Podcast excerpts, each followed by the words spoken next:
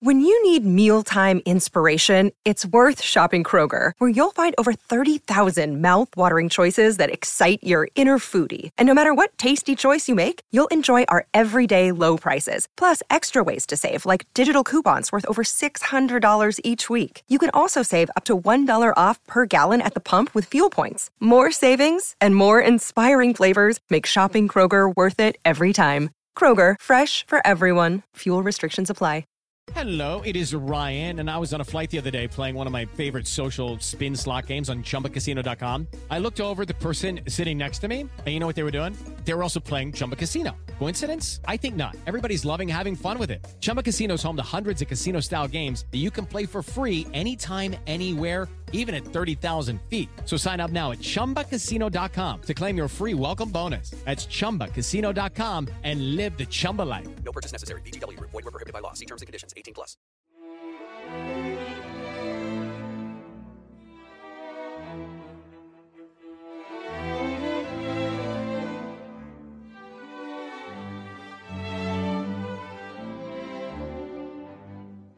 Welcome to Pax Britannica. Season 2, Episode 30. We saluted with bullets.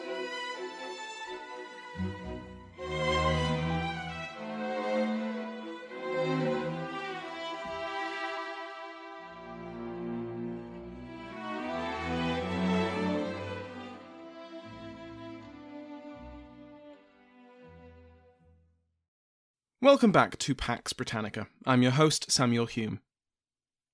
Last time, we covered the remarkable early life of Owen Roe O'Neill, the nephew of Hugh O'Neill, the great Earl of Tyrone who had caused so much trouble for Elizabeth I. Owen had spent the last 35 years in effective exile, keeping himself busy as an officer serving in the Spanish Habsburg army at the head of the O'Neill Regiment. He never gave up on returning to Ireland, and more than one plot to inspire rebellion or Spanish invasion had O'Neill in the middle of it. Case in point, the 1641 Irish Rebellion. As the rebellion spread and transformed into a war, O'Neill sailed home in 1642, arriving that summer. Upon his arrival, he found he had a rival, in his cousin, Sir Phelim O'Neill. Military and political power was split between them, but the relationship was rocky. And as we left off, both O'Neills established alliances with the other's own rivals. Back across the Irish Sea, we last left the English Civil War with Charles's march on, and subsequent retreat from, London. He ended his withdrawal in Oxford, and the university city would become the royalist capital for the rest of the war. In the north, the Royalist general, the Earl of Newcastle, ended the year with a number of small but strategically important victories against the parliamentary forces in the region.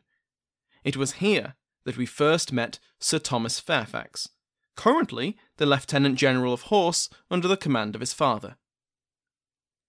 If you recall back to episode 227, Charles was hoping for a three pronged assault on London.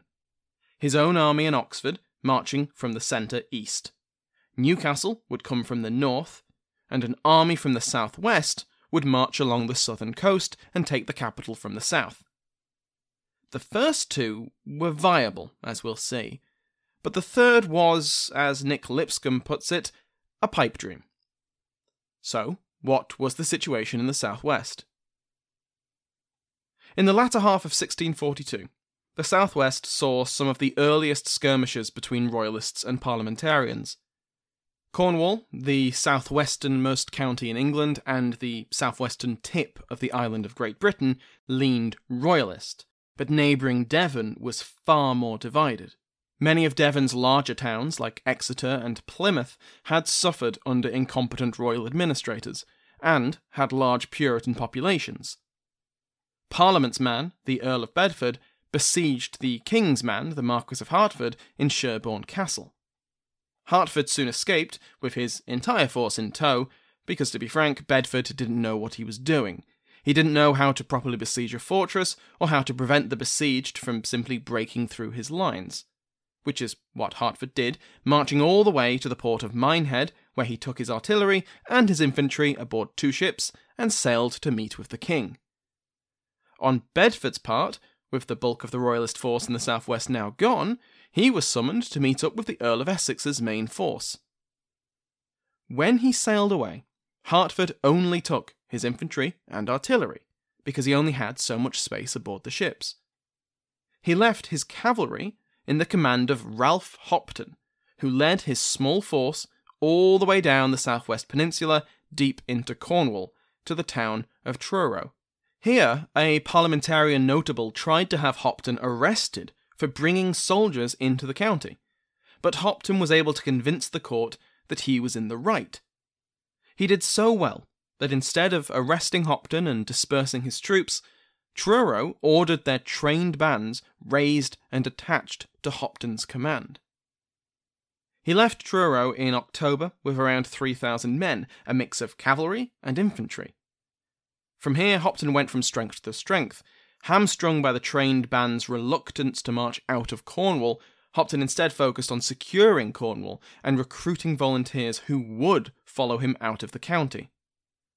By November, he was conducting raids into Devon and arranging for smugglers to break through Parliament's blockade carrying supplies.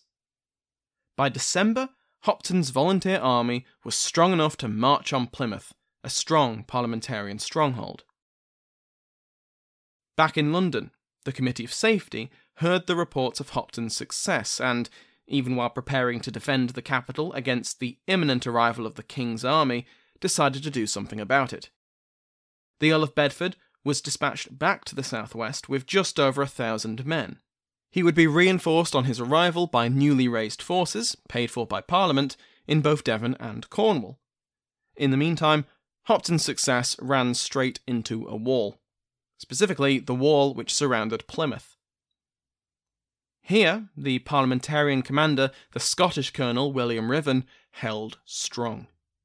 When Hopton realised he had underestimated the defences of Plymouth and attempted to recruit more men from the locals, Ruthven led a force of cavalry to break up the ad hoc recruiting party and almost captured Hopton.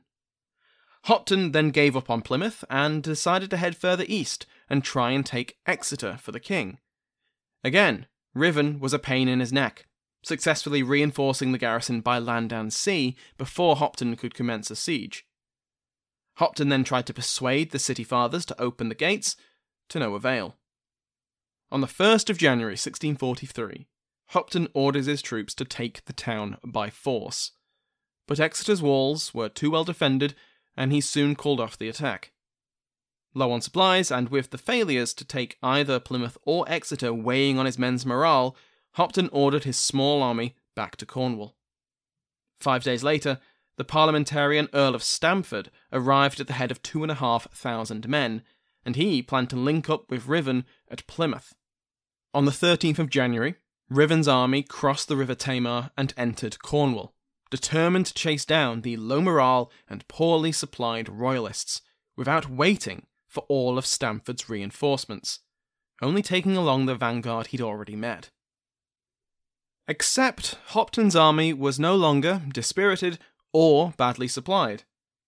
Through a twist of fate, two parliamentary ships had been forced to take shelter in Falmouth Harbour, only for them to be seized by the Royalists. The ships now declared for the king and offloaded their cargo of arms, ammunition, and other supplies, including a large amount of cash. Hopton wisely used this money to pay his men. So now, Hopton's army was as motivated as it could be and armed to the teeth. At a council of war on the 18th of January, it was decided to take the fight to Ruthven. The next day, Hopton's vanguard engaged Ruthven's at Braddock Down, and with both sides determined to fight a pitched battle, they drew up on opposite hills. Hopton outnumbered Ruthven, though not overwhelmingly, with about 5,000 men under his command versus Ruthven's 4,000. The key advantage the Royalist commander had and which would win the day for him, was that the parliamentarian troops were green and inexperienced. When the battle began, both sides stayed firmly on their respective hills, firing at each other at long range and doing very little damage in the process. One of the commanders later recounted how, quote, we saluted each other with bullets, with both determined to keep their ground of advantage and have the other to come over to his prejudice. In other words, neither side wanted to give up their higher ground and march closer to the people with guns. That is, until Hopton realised the parliamentarians had not properly set up their artillery. At this point, he moved his cavalry, exposing his own guns which they had blocked from the view of the enemy. After pelting the enemy ranks with cannon, Hopton gave the order, and his infantry advanced. Ruthven's infantry managed to let off a volley of musket fire, but Hopton's infantry just kept advancing, surrounding them on three sides, and this broke the spirit of the inexperienced parliamentarian troops. One unit turned and fled, then another. Then everyone ran. It was a complete rout. Ruthven's men fled five miles up the road towards the town of Liskeard, pursued by the Royalists all the way. When they reached the town, instead of shelter, they found the townsfolk angrily brandishing pitchforks at them. Between the Liscardians and Hopton's Cornish Royalists, between 1,250 and 1,500 men were captured alive. Ruthven managed to escape back to Plymouth with the remains of his army, while Hopton sent a detachment to push Stamford's main force out of Cornwall, which was successful. Yet, once again, Hopton was unable to break into Devon. Plymouth could not be starved into submission. It was a major port, and Hopton didn't have the ships to blockade it. Neither did he have the numbers to storm the town either.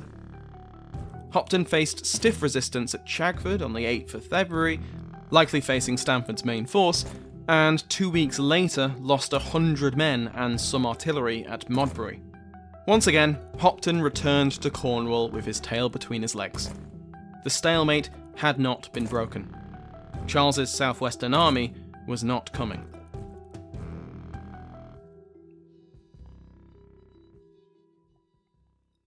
Lucky Land Casino asking people what's the weirdest place you've gotten lucky? Lucky? In line at the deli, I guess? Aha, in my dentist's office.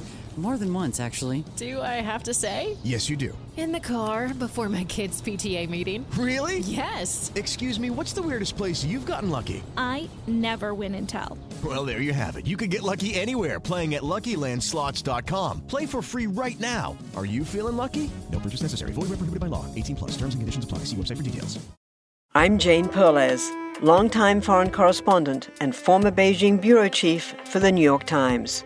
I've been a foreign correspondent in lots of places Somalia, Indonesia, Pakistan, but nowhere as important to the world as China. I mean, China is not dropping anti democratic paratroopers into Montana. But of course, we did see things like the weather balloon slash spy balloon riveting the whole country for a week. This is Face Off, an eight part series in which we'll take you behind the scenes to key moments in the tumultuous US China relationship. We'll speak with a diplomat, a spy, a tech reporter, a US admiral, even Yo Yo Ma. Plus, my pal and noted China historian Rana Mitter joins the conversation. We'll look at what's driving the two nations apart and explore whether anything can help bring them back together. Face Off launches April 9th. In the opening months of 1643, it's possible to see the war shift from its first political phase into a second territorial phase. In the first phase, which basically extends from the beginning of the conflict to the standoff outside London at Turnham Green, many contemporaries hoped and believed that the crisis would be resolved with a short, sharp shock of a pitched battle. The winner would then be in a position to enforce their terms, and peace would return to England. Hence the rush towards London by Charles and the rush by Essex to confront him. Whether this was ever a possibility is debatable.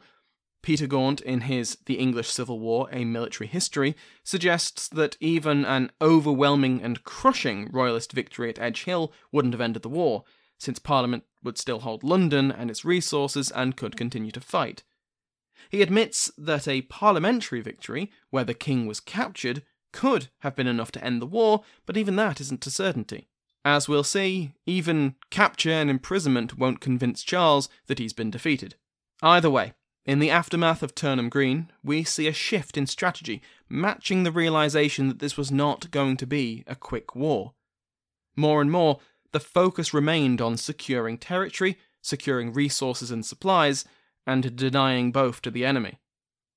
If this wasn't going to be settled by a short, sharp shock, then both sides would grind down the other into submission. But the hope for a political resolution remained alive. In the early months of 1643, both King and Parliament attempted to straddle two lines. Both put effort into negotiating peace, but both also prepared to win the war militarily. Partly this situation came about from the indecisive nature of the earlier battles. While bloody, Edgehill had been inconclusive, and at Turnham Green neither side was prepared to attack the other. Had either king or parliament achieved an overwhelming military victory, they would naturally be better positioned to enforce their terms on the other. War is continuation of politics by other means, after all. But since neither had undeniably defeated the other, this left negotiations in much the same place they'd been since the summer of 1642. Their positions were mutually exclusive, with neither being willing to concede any significant ground while also being unable to force the other to make concessions. This muddle explains the failure of the Treaty of Oxford, which is far too grand a title for what was, essentially, just the latest iteration of the argument between the King and Parliament. In January, envoys from London arrived, requesting that the king return to his capital and guaranteeing his safety. It was all very civil. The Earls of Northumberland, Holland, Pembroke, and Salisbury arrived, along with five MPs, and they all showed the proper courtesy, kissing the rings of both the king and then the Prince of Wales. The terms of peace were much the same as the 19 propositions, which, if you remember, the king had rejected out of hand. So, in turn, Charles sent his own counter-proposals and requested the cessation of hostilities and the disbanding of everyone's armies. Now, the House of Lords accepted these terms, but the Commons did not, and sent their own counter counter proposals at the end of February, which Charles countered with his own, etc., etc. You get the point. The parliamentarian commissioners returned to London in April, and the Treaty of Oxford was dead before it even came close to reality. Because, as I said, both sides were continuing to try and win this war the conventional way, even while entertaining the idea of a peace treaty. One of the most important developments in December 1642, which shows these preparations, on Parliament's side at least, were the two ordinances, which created first the Midlands Association and then the Eastern Association. These associations were intended to combine the resources and the administration of a number of counties into one for better command and control over a traditionally demilitarized society.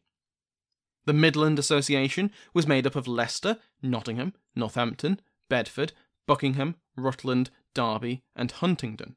The Eastern Association contained Norfolk, Suffolk, Cambridgeshire, Hertfordshire, and Essex, over the next couple of years, the Eastern Association in particular will play an increasingly important part in Parliament's military machine.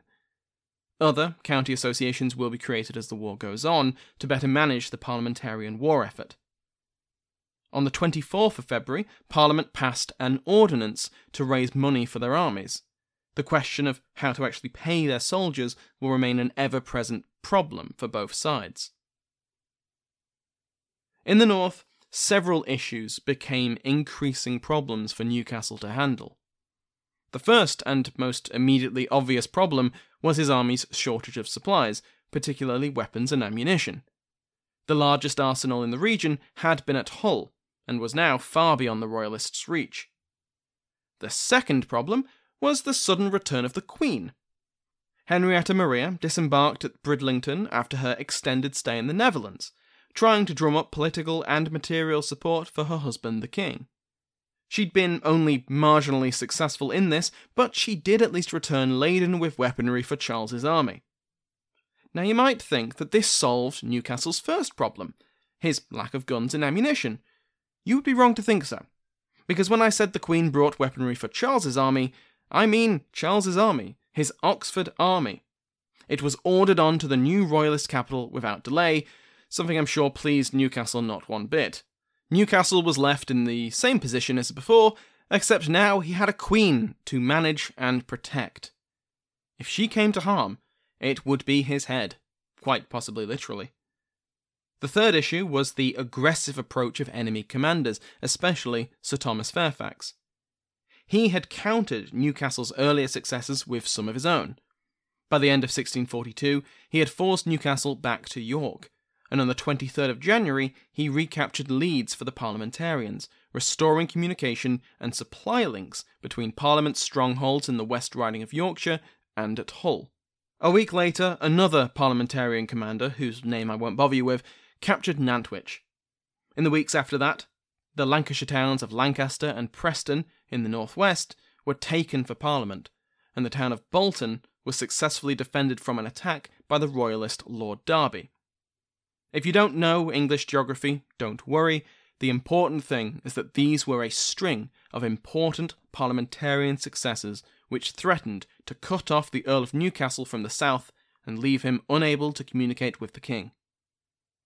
The last significant gap in the parliamentarian cordon was at Newark, which I incorrectly stated in episode 227 was captured by Parliament. I can't even blame the complexity of the timeline for this, or getting confused with names, I just straight up misread the sentence. Mea culpa, mea maxima culpa. Newark was actually captured for the Royalists by one Sir John Henderson, who remained in command with a small garrison at the end of February, when the parliamentarian general Thomas Ballard arrived at the head of a large force, determined to take the town and sever Newcastle from communication and supply. For two days, the forces of Ballard and Henderson fought. Henderson's men fighting tooth and nail, while Ballard was apparently an incompetent general. Ballard was driven off, and Henderson remained in control of Newark. Newcastle was relieved at the news he could still coordinate with his king. Better news came at the end of March, as Henrietta Maria earned her keep by persuading the parliamentarian Hugh Cholmondeley, commander of Scarborough Castle, to switch sides. This was an achievement, to be sure, but she was also working on Hotham, the governor of Hull, and she was less successful. He would need more convincing. Back in the south, as negotiations for the poorly named Treaty of London were ongoing, the Earl of Essex, true to his cautious nature and his desire for a peaceful political solution, made no major moves of his own. The same cannot be said for his subordinate, Colonel William Waller, who had spent most of December leading a string of successes. On the 1st of December, he captured Farnham Castle in Surrey, about halfway between London and the ancient city of Winchester, where he was a freeman and owned the castle. Then, Waller was ordered to recapture the town of Marlborough, which had recently fallen to the Royalists.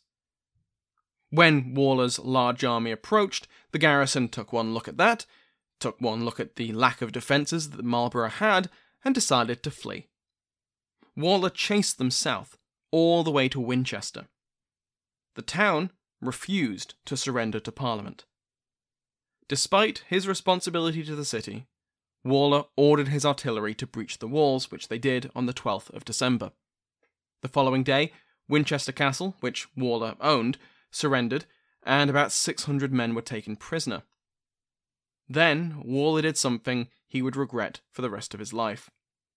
Bowing to pressure from his men, he allowed them to sack the city. Under the rules of war, since the town had refused to surrender and had then been taken by storm, a light sacking was acceptable.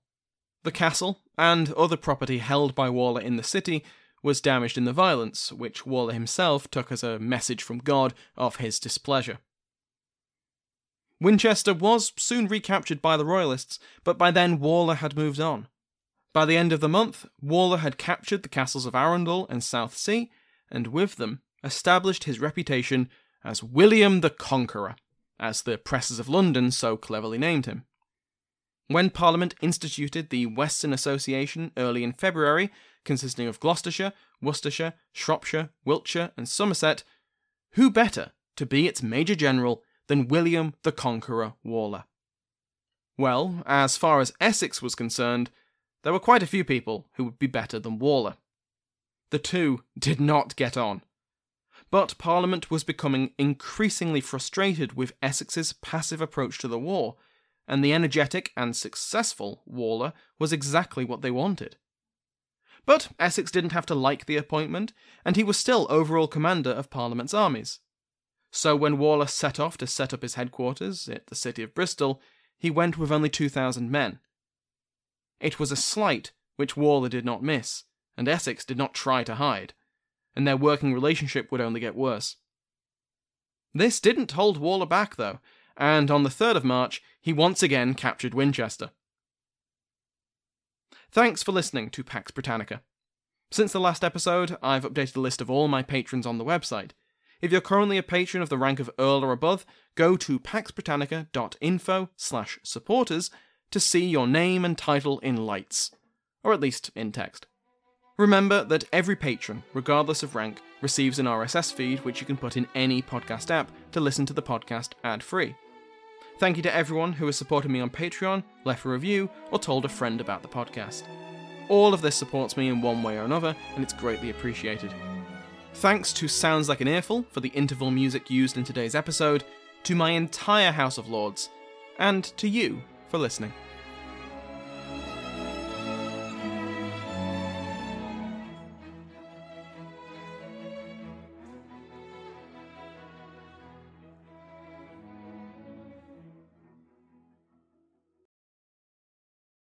Lucky Land Casino asking people what's the weirdest place you've gotten lucky? Lucky? In line at the deli, I guess? Aha, in my dentist's office. More than once, actually. Do I have to say? Yes, you do. In the car before my kids' PTA meeting. Really? Yes. Excuse me, what's the weirdest place you've gotten lucky? I never win and tell. Well, there you have it. You can get lucky anywhere playing at LuckyLandSlots.com. Play for free right now. Are you feeling lucky? No purchase necessary. Void where prohibited by law. 18 plus. Terms and conditions apply. See website for details. What did it take to survive an ancient siege? Why was the cult of Dionysus behind so many slave revolts in ancient Rome?